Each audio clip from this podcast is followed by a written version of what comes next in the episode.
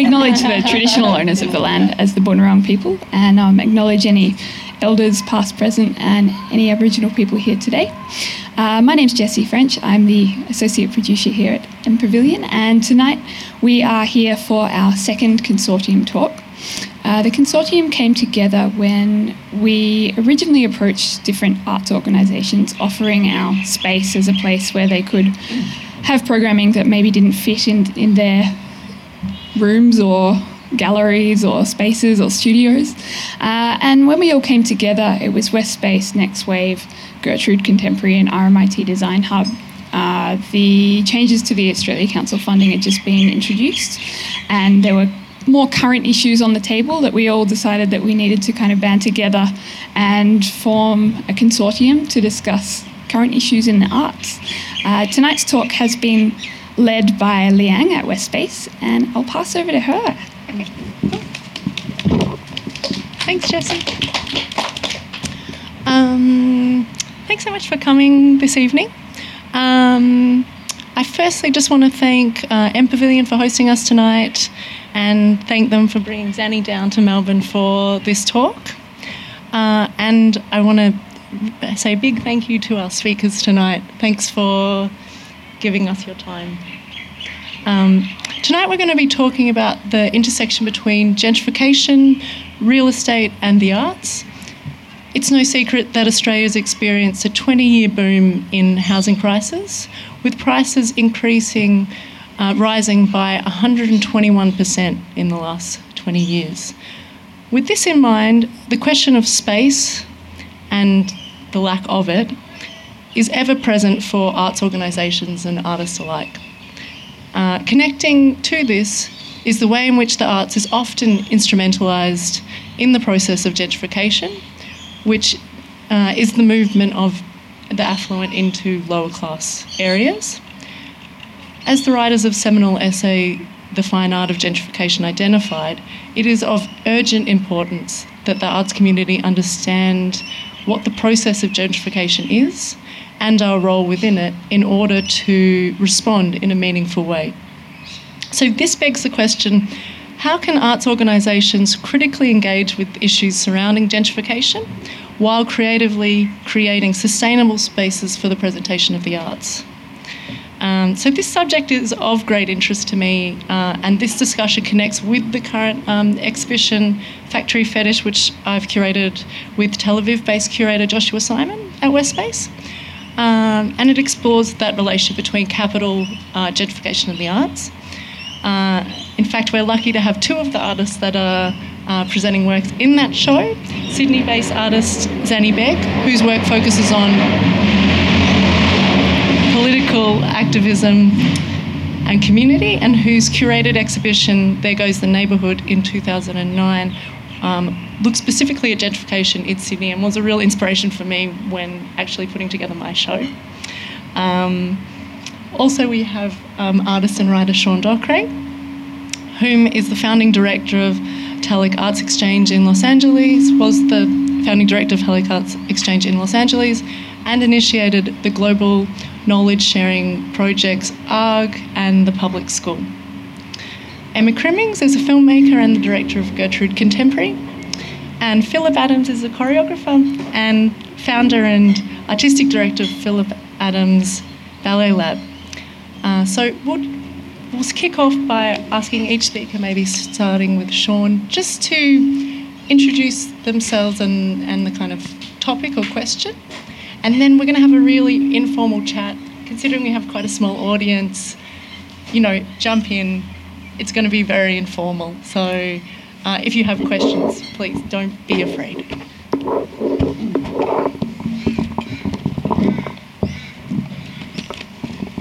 Hello. I'm Sean. Uh, I got volunteered first because I have notes, but, but my notes are like writing a million things down and then not knowing which which part I'll start in uh, until I start talking. So now I'm just wasting a bit of time to get used to the microphone. Okay. Um, yeah, I come from uh, the United States, probably obviously, um, and I've moved here to Melbourne two and a half years ago. So I, I, actually don't feel like I have a whole lot of perspective about Melbourne. Um, I mean, there are some similarities, like in certain ways, like uh, in terms of urban form, but I don't think it's useful to make too much of those. Uh, so I actually remember the very first time, this isn't in my notes, but the first time that I came to visit Melbourne, like five years ago, because my wife is Australian, uh, I became really obsessed with housing here because uh, I went out to Pentridge uh, Jail and um, they were redeveloping it at the time into uh, housing development. And it was just so strange, the kind of advertising. It's just like Pentridge Piazza and like really happy couples. And you know, it's a prison. So I think every time I, because of that, every time I come back to Australia, uh, it's like I become fixated on it, and it's really easy to because the newspapers all kind of are really obsessed with it as well, and everyone you talk to. Uh, anyway, uh, uh, so I have like one and a half minutes left to talk about Los Angeles. Uh, I ran a space for like a nonprofit for about 10 years. Um, and it was in uh, Chinatown where there's a lot of art galleries, and the, most of them were commercial, and they would sort of grow and become more successful as the sort of real estate bubble was developing. That there was like a, a real correspondence between uh, the health of the real estate market and the kind of art market. Uh, and what this meant was that we, as a nonprofit who didn't really sell anything, like kind of struggled to, to exist in this context. And in fact, our rent went up to such a degree that we could no longer uh, afford it and we lost our lease. And in that neighborhood, I lived in the neighborhood as well, and I also got evicted because they wanted to sell the building. So, you know, it was like a lot of upheaval personally uh, due to real estate. Um, but that's not the end of the story, is that uh, at a, when we finally lost our space, and we thought, well, what are we going to do now? Do we move to a whole new part of Los Angeles? We've spent a lot of time like developing roots here. Like we know a lot of people. All our stuff is here. We've done a lot of thinking with the idea that we're based here. And we decided we'd, we'd just hang on by our fingernails. And so what we did was we moved into a back alley in a basement. so no longer a shop front. It was, it was, sort of a step down, you know, if you're thinking from the perspective of an exhibition space. But if you're thinking from like a different perspective, uh, hey, at least we got to stay in the neighborhood. And uh, uh, what happened was this sort of necessitated a change in our program. So it no longer really made sense to uh, to sort of like put on this like pristine object, or you know, I mean, we weren't doing that. But even still, we were still like operating according to the logic of exhibiting things for people to come in and see, and that doesn't make as much sense in the basement you know, next to all these, like where the Chinese restaurants are dumping out their fat and everything. so we ended up starting three new programs, which I think were kind of interesting from the perspective of space. And one was, we, I mean, we got rid of our exhibition space, uh, and we, uh, we devoted our space entirely to being a school. The second thing was we started a video exhibition program, not in our space anymore, but we went around to all people that we knew in the neighborhood and asked if we could install TVs in their in their shops and uh, houses and and we called it the distributed gallery. And so you'd go on a tour sort of through the neighborhood of chinatown basically connecting people that we were um, close to. And the third one was we created a fake gallery in berlin which only existed as sort of marketing material um, with real artists, uh, but we without the sort of overhead of actually paying rent on a gallery. And um, and yeah, in hindsight, and not even in hindsight, I think as we were doing it, we realized that uh, uh, rent had always been the very first thing we'd ever do. I mean, was, rent was the, the, the first place we'd ever spend our money because the landlord was the most strict, you know, like we would volunteer, but the landlord wouldn't volunteer. uh, and our imagination was getting kind of confined to the space. Everything became about the space. How do we keep the space? How do we preserve the space? Like, because, and the limits of our sort of like creative imagination became what can we do with this space to, and how do we sustain this space? And I think giving it up actually opened up some possibilities. But um, I know I'm going on too long now, so I'll just hand over. Thanks. I don't think I need to say anything because I'm virtually looking in a mirror. Um, so f- I, I um, took over Gertrude Contemporary, I think, um, well, it's two years, um, a, a month shy of two years. And look, when I, I took on the organisation, um, which is a venerable organisation with an, an incredible, um, uh, you know, rich history um, of supporting some um, of Australia's greatest um, artists effectively. And and it continues to to um, move that mission forward. But I, I, took it on with the full knowledge that um, it had you know a very very very large um, housing problem. And that problem, um, you know, is, is effectively what, what we're talking about um, today. And, you know, that's that's the result of, you know, if you, you look at the origins of Gertrude, um, a, a, collective of artists who effectively all wanted to kind of work together to have, to build a, a community. They're all kind of, I think, uh, graduates of VCA, um, supported in essence by VCA, um, kind of. Uh, bureaucracy, um, and Creative Victoria, then Arts Victoria, to sort of take over a, a, a space in a in a sort of um, not so well-to-do part of Melbourne um, otherwise known as Fitzroy. Even saying that now just feels like I'm chewing glass, you know. It's like, um, so, you know, uh, here builds this, um, you know, this, this kind of large space um, driven ultimately by um, artist studios and artists. And then naturally hatches from that an exhibition space. And, you know, the rest is kind of uh, history.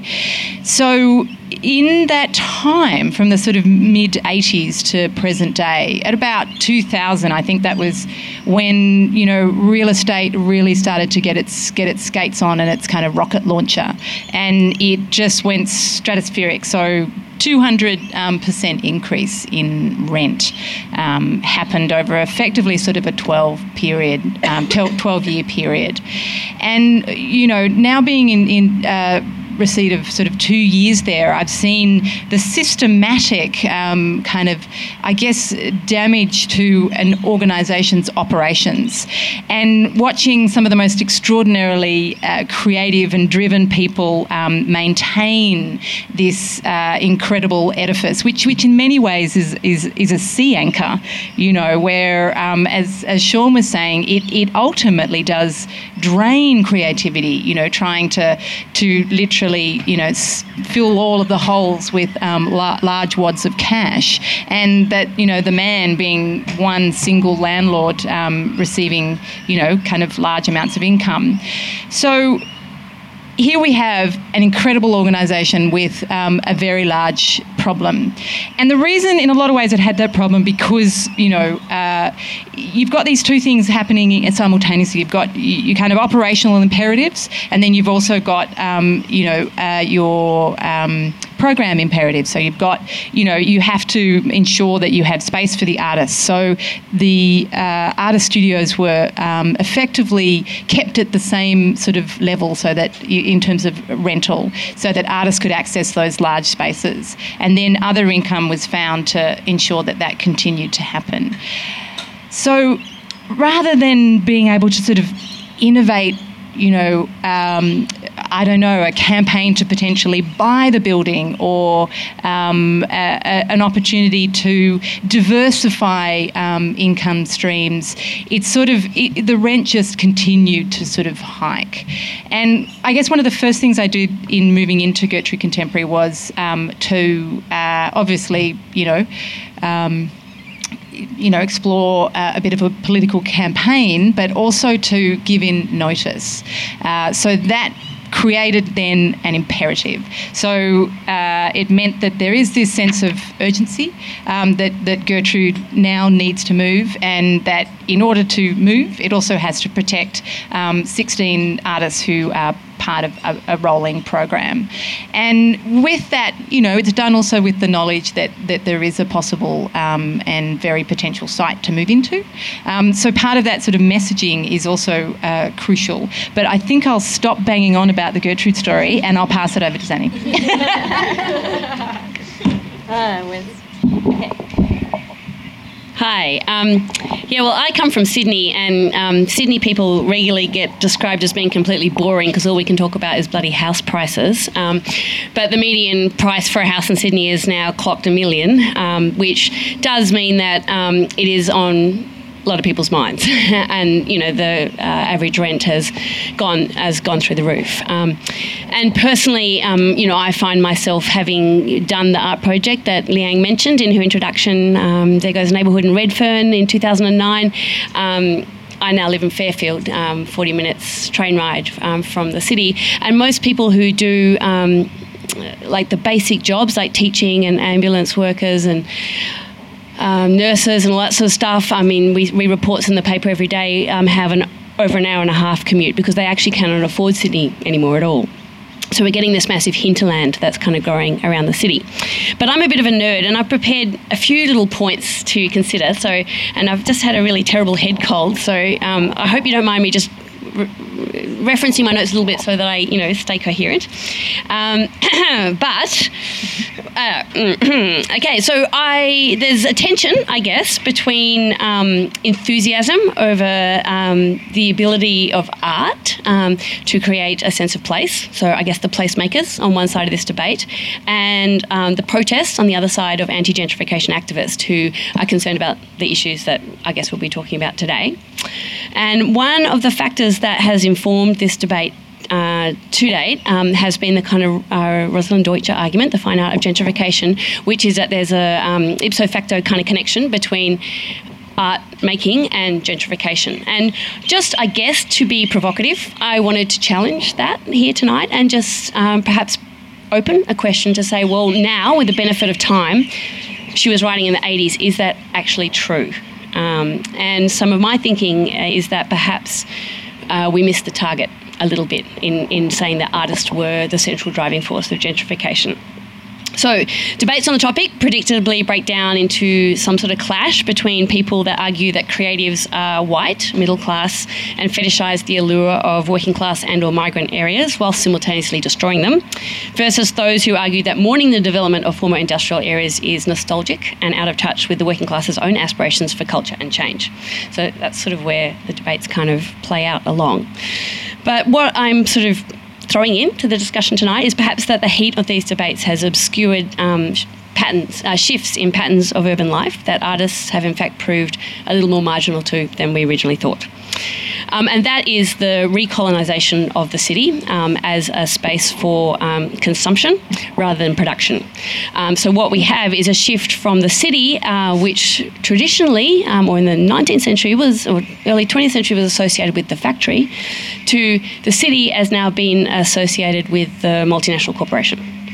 So it's gone from a place of um, production to a place of um, what people like Mark Gottdiener call the polynucleation of um, deconcentrated space. A little bit complicated term there. Um, so in short, what I'm saying is that more of us live in cities, but these are less centralised around industrial production and more sprawling and fragmented into elite enclaves and disadvantaged ghettos connected horizontally to globalised production schedules.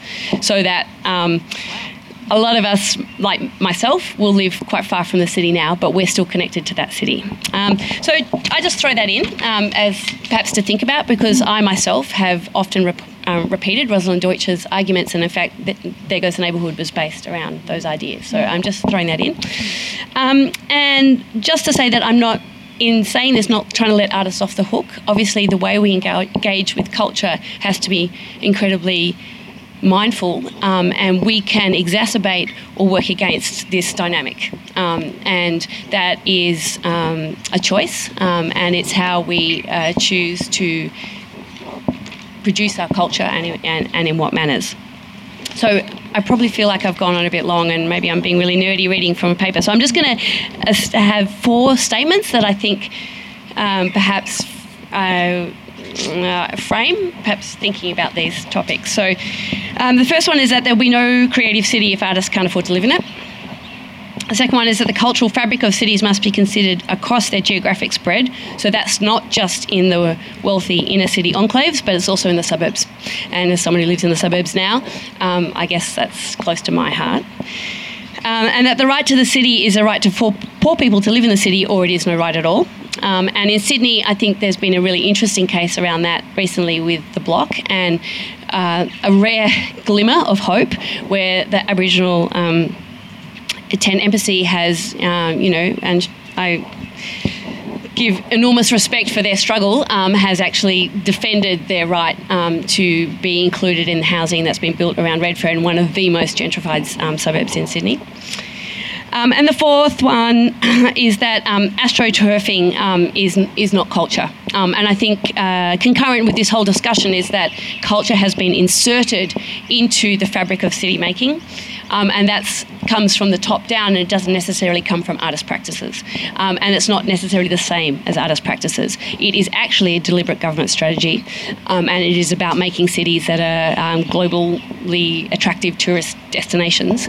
Um, and that is not the same as necessarily artist practice. Um, and so, you know, making those distinctions can be about negotiating how we choose to engage with this process. So those are just to start discussion off and I'm sure I can fill in more of my like, personal experiences of art making and stuff um, as we get going. So.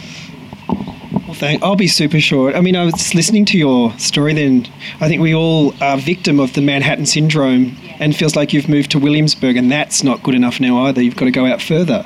Mm. So it seems. yeah. yeah. So in so many ways, we are in fact real estate moguls ourselves of the art world. We've found a way to navigate and pimp out ourselves to other networks and our business cards and fonts of who to get into bed with next. So it sounds in order for us to progress. Um, and my, you know, my biggest nightmare is to be a stay-home artist. Yeah, but there are plenty of there's plenty of that happening, mm-hmm. and some facilities in the city have also recognised that problem. Um, wholeheartedly, like your good space around having the Gertrude Street, etc. But that's only a transitional space. How can we think of it as being as in longevity, and also sustain our artistic practice when um, we just look behind us? I think if Sir Roy Grounds was alive today, he would die to see what's happened to the sprawl of, of ugliness behind the Hamer Hall, etc. So culture did not do itself a good service on the onset in the 80s. We, we started to walk hand in hand with architecture there was a problem at the beginning. We, you know, we all attended opening night in Melbourne, and we're still attending it here at the M Pavilion. Melbourne can't wait to get dressed up. It can't wait for an opening night. It can't wait to find a new space up a staircase or find a collaboration that we haven't had before. And I think that's our best feature. We are showmen, we are entrepreneurial when we're improvisers, and without the good tenacity of that ballsy attitude, which Melbourne's always had around the culture, um, and therefore, we wouldn't be where we are today in that context. So, for me, um, the problem was transitioning from just being an email to actually having a space. Uh, I'm, I'm in the performing arts, which is, you know, rubs in a similar way to the visual arts, but there is always a line in the sand between how those two cultures can come together and celebrate collaboration in the city. But we've done a fine job of that. Uh, um, and it's recently, in the last three years, that we've seen physical culture become part of the collectible living museum just across the road here at your space. Um, and in the transitional process, I've spent three years searching for a home. I went to some really dodgy places out in Whoop Whoop and found, you know, not much luck. And then I, I sort of overcapitalized on the idea of getting myself into lots of trouble and trying to get a $100,000 a year bunker where I would, you know, find find an open up shop. However, you know, I it just so happens that I've lucked upon uh, the um, a new space, which will take me tr- through a transitional phase, and it'll be my duty to support where I can the real estate mogul of the arts to come into that space and arrest it uh, as an artist-led experience as opposed to an artistic director giving orders. So that's a that's a huge step. And and in conclusion, I think about yes, when we're at the burst, we're about to we're where we are about to burst. I think we've never been in a better position in Melbourne to actually navigate and elbow our way with more room into creative capital and the ugliness behind us here, which is called Southgate. Yeah. and that was all improvised, by the way. um, just following on from um, what Sean said, um, Emma, I was interested in thinking more about different types or models for the presentation of arts and, and what we can learn from that. I know this morning you mentioned uh, um, Gasworks, and maybe you could talk a little bit to that. And Sure. Um, so one of the things, in, in obviously addition to giving notice, is also to um, to do quite extensive research internationally at organisations that are not unlike um, Gertrude Contemporary, insofar as they support both um, production and presentation of, of contemporary art. Uh, and uh, I had the kind of good fortune to be part of a delegation to the um, to Frieze in London, and um, it's sort of like a precursor for a trip that I'll be doing next year as, as part of a, a, a fellowship, um, literally looking at best practice of these organisations. And two organisations that I went to in London one is Gasworks and one is the Delfina Foundation. And they both have a studio residency um, program and they also have an exhibition space. Now, these both these uh, organisations um, kind of do the same thing, but they're incredibly different. They're, um, they could not be you know, chalk and cheese um, in essence. So Gasworks is um, a very, very happy story. It's in Vauxhall. I was talking with um, Sarah about it.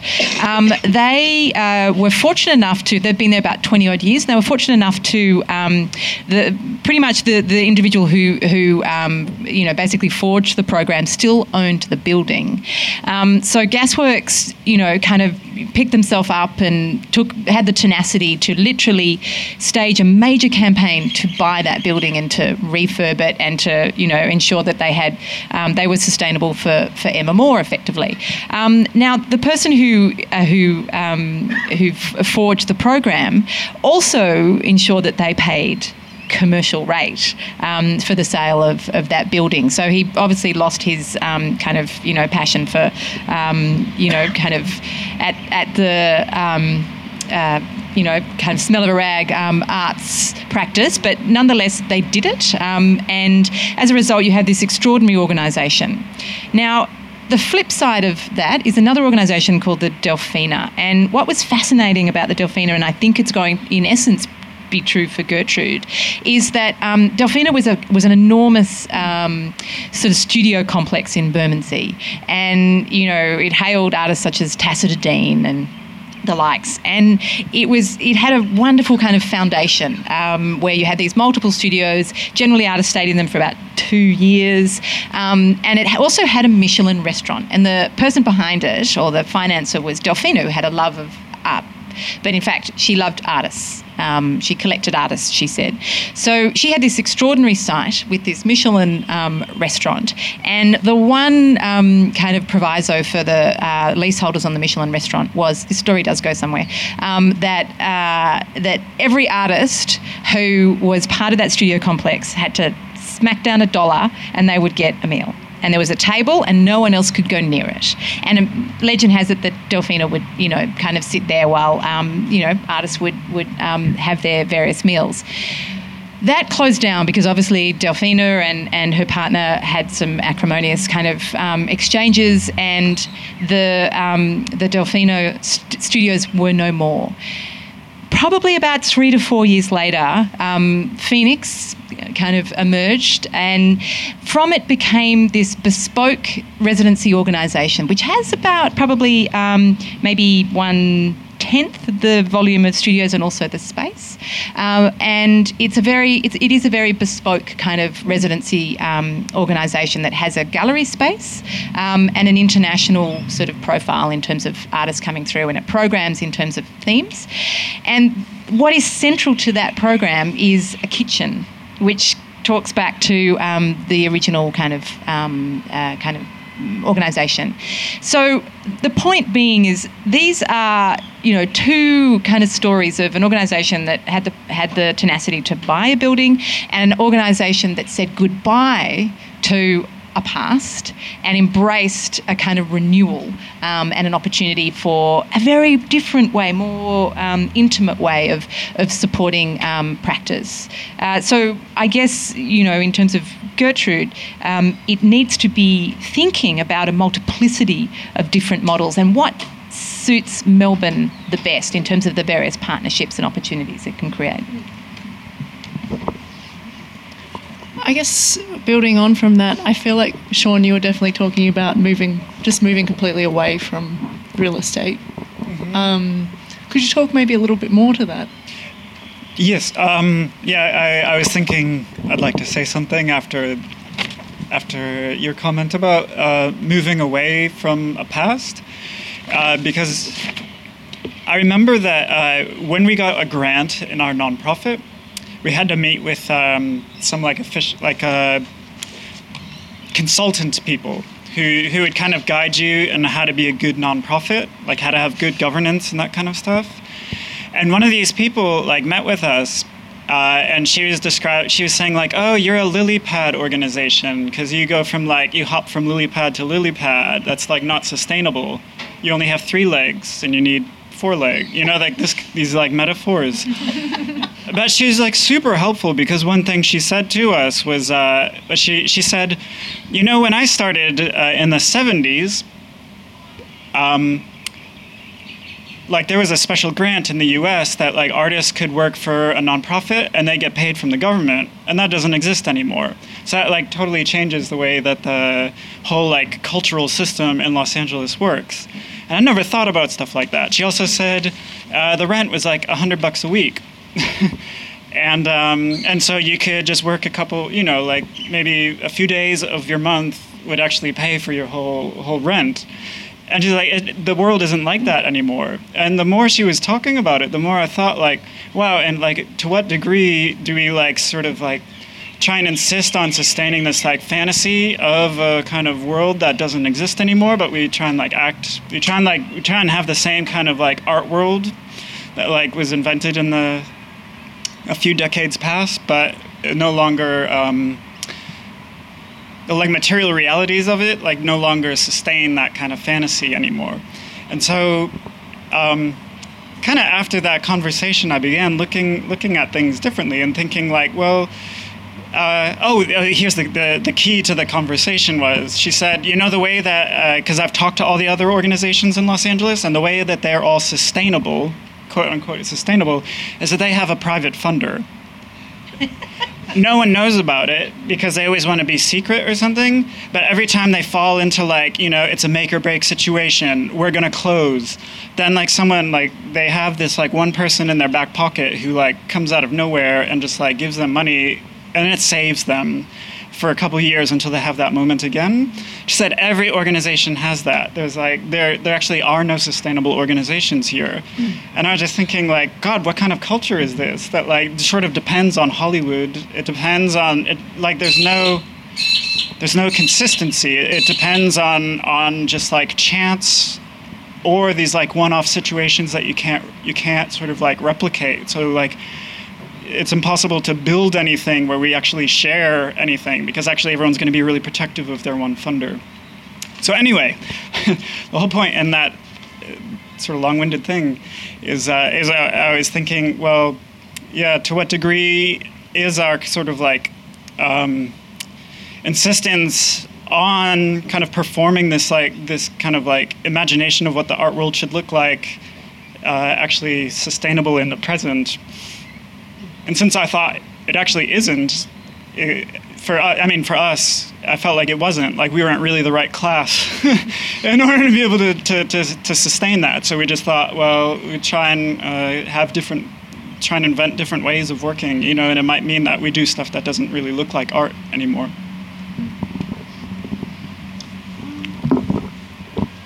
Zanny, I was wondering what kinds of responsibilities, you kind of touched on this at the end, what kinds of responsibilities do you think artists have in relation to their artistic projects, the projects that they create and critique, um, in their critique of the process of gentrification?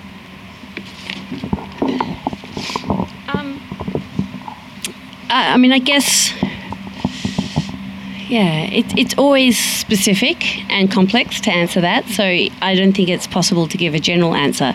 But I think intuitively we can feel it in our bones or wherever when we go to something that's astroturfed or when we go to something that has some sort of organic connection to artist practice and local culture and, and community or you know whatever in a, in a space. Um, and so um, I guess it's um, it's following that intuitive vein um, in the choices that we make. And that's a really difficult thing to do because artists are poor, you know, and there's a lot of money that is offered in terms of commissions in, in projects that probably are more implicated in kind of redesigning or rebranding the city around a, you know, sort of a homogenized idea of, of culture. Um, and that press, pressure is, is real. And I don't think, you know, we should get on our moral high horses about, you know, people make choices. And um, I guess, as I said, we have to consider them specifically um, rather than trying to gen- generalize about it, you know. Um, but uh, yeah, just sort of more broadly touching on some of the other issues that people have raised. Um, I think what Sean was saying is quite interesting because um, perhaps in Sydney, without anyone noticing, this kind of shift took place where and now it's just sort of catching up that everyone is noticing.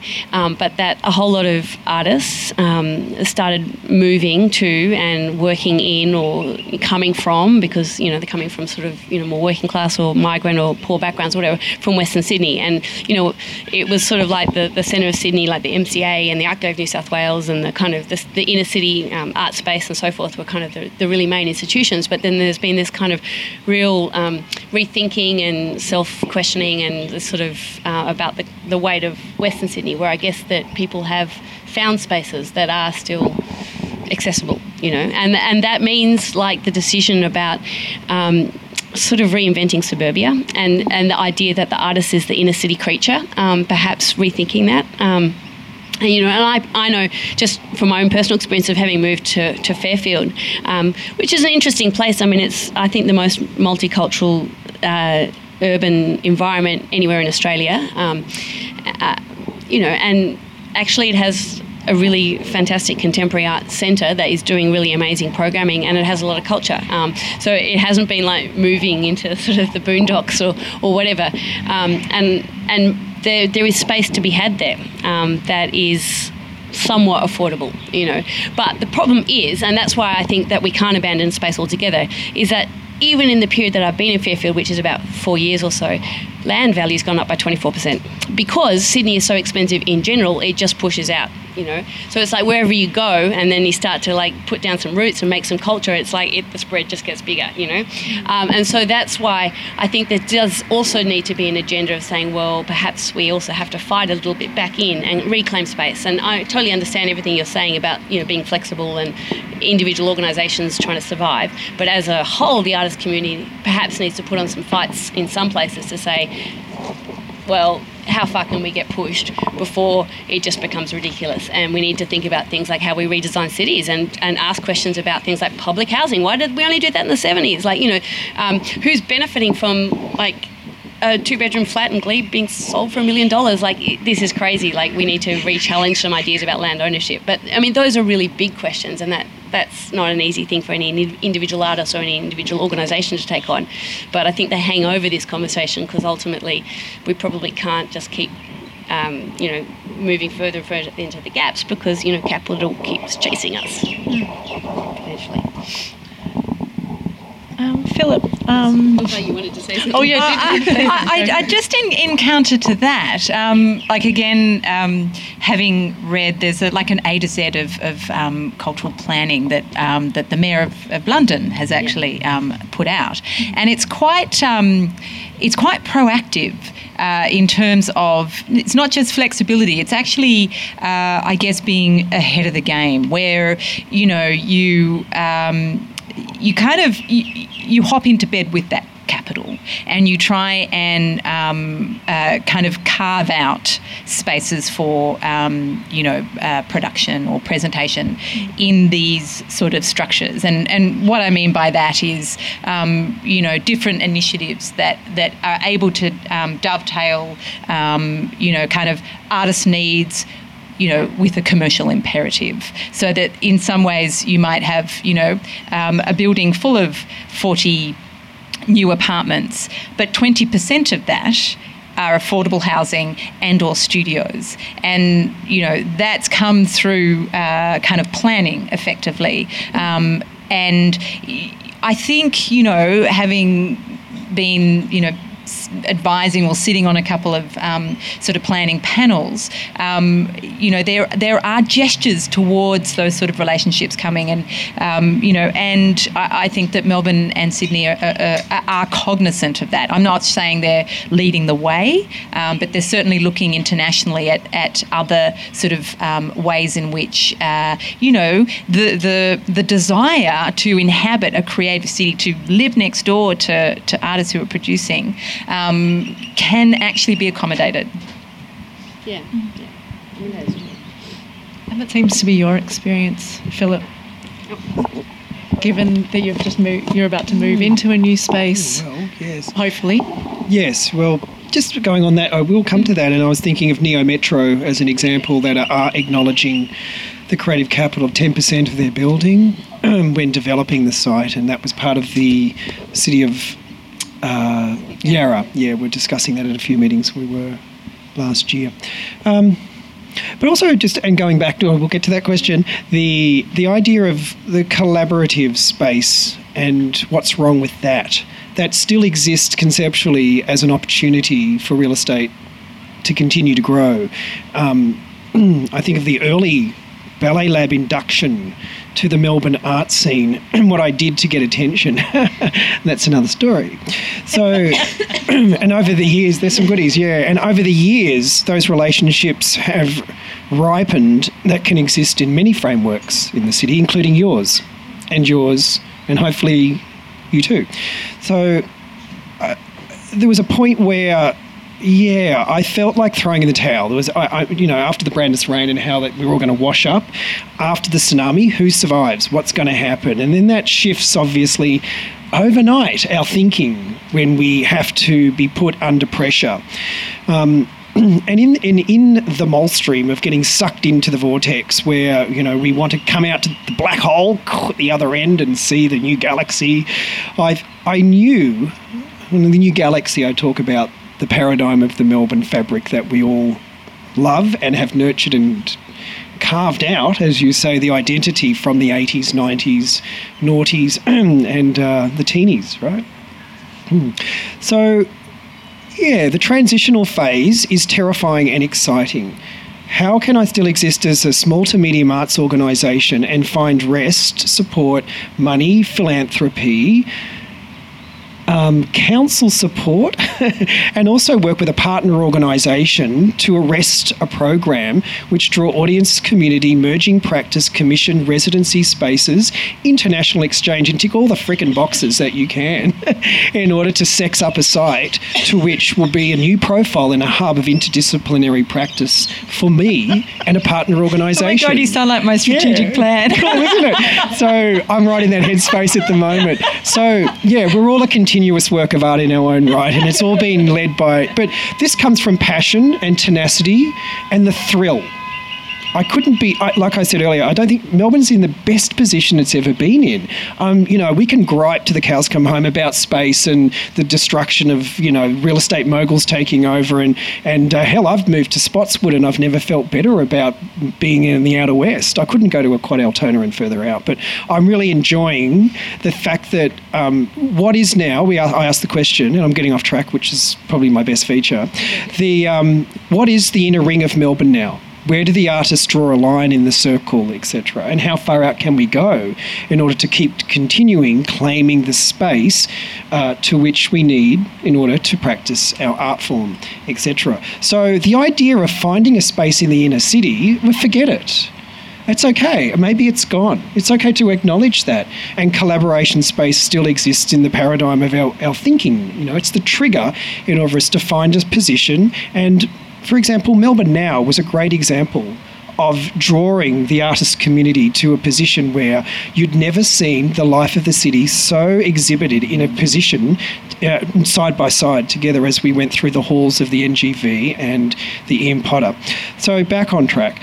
The bringing my and going through this transitional phase, it's all trial and error and it is an improvisation, but we have to be diligent and smart about how we talk to that process through council and also the beloved Australia Council of the Arts and our local sheriff, Creative Victoria, the philanthropic organisations which built this pavilion we're sitting under, and how the conversation starts and then becomes viral as we process the the, the marketability of our product into a site that I just so happen to, I can't announce this quite yet, but I'm sure you will all, you know, in the future um, get just as excited as I am about the potentials of this new space in Melbourne.